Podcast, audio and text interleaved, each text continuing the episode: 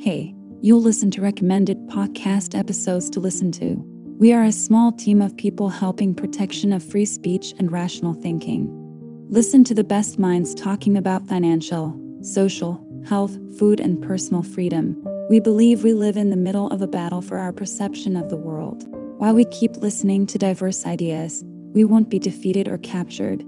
If you considered this effort and the recommended episodes of high value, please subscribe now to our Substack newsletter. Click on the link in the podcast description or episode details. Thank you for listening. How to stay calm and motivated in this crazy world we are living now.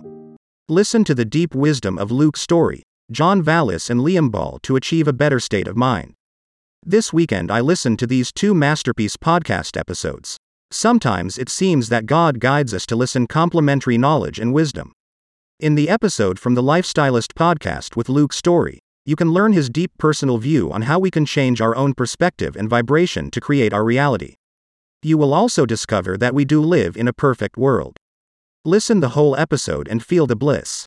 The episode from the Bitcoin Rapid Fire podcast, a conversation with host John Vallis and the Bitcoin pleb Liam Ball, is a must listen as well and it is quite complementary to what Luke's story shows us above. In it, Liam Ball explain how it is possible to understand those people with opposing views and even those with evil behavior. They also talk about how the concept of Bitcoin proof of work can be applied to understand the ones repeating globalist propaganda and the MSM narratives.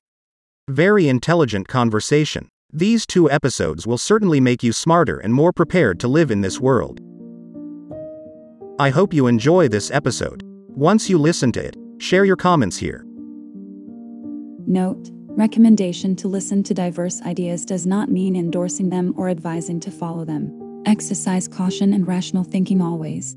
This newsletter is for education purpose only.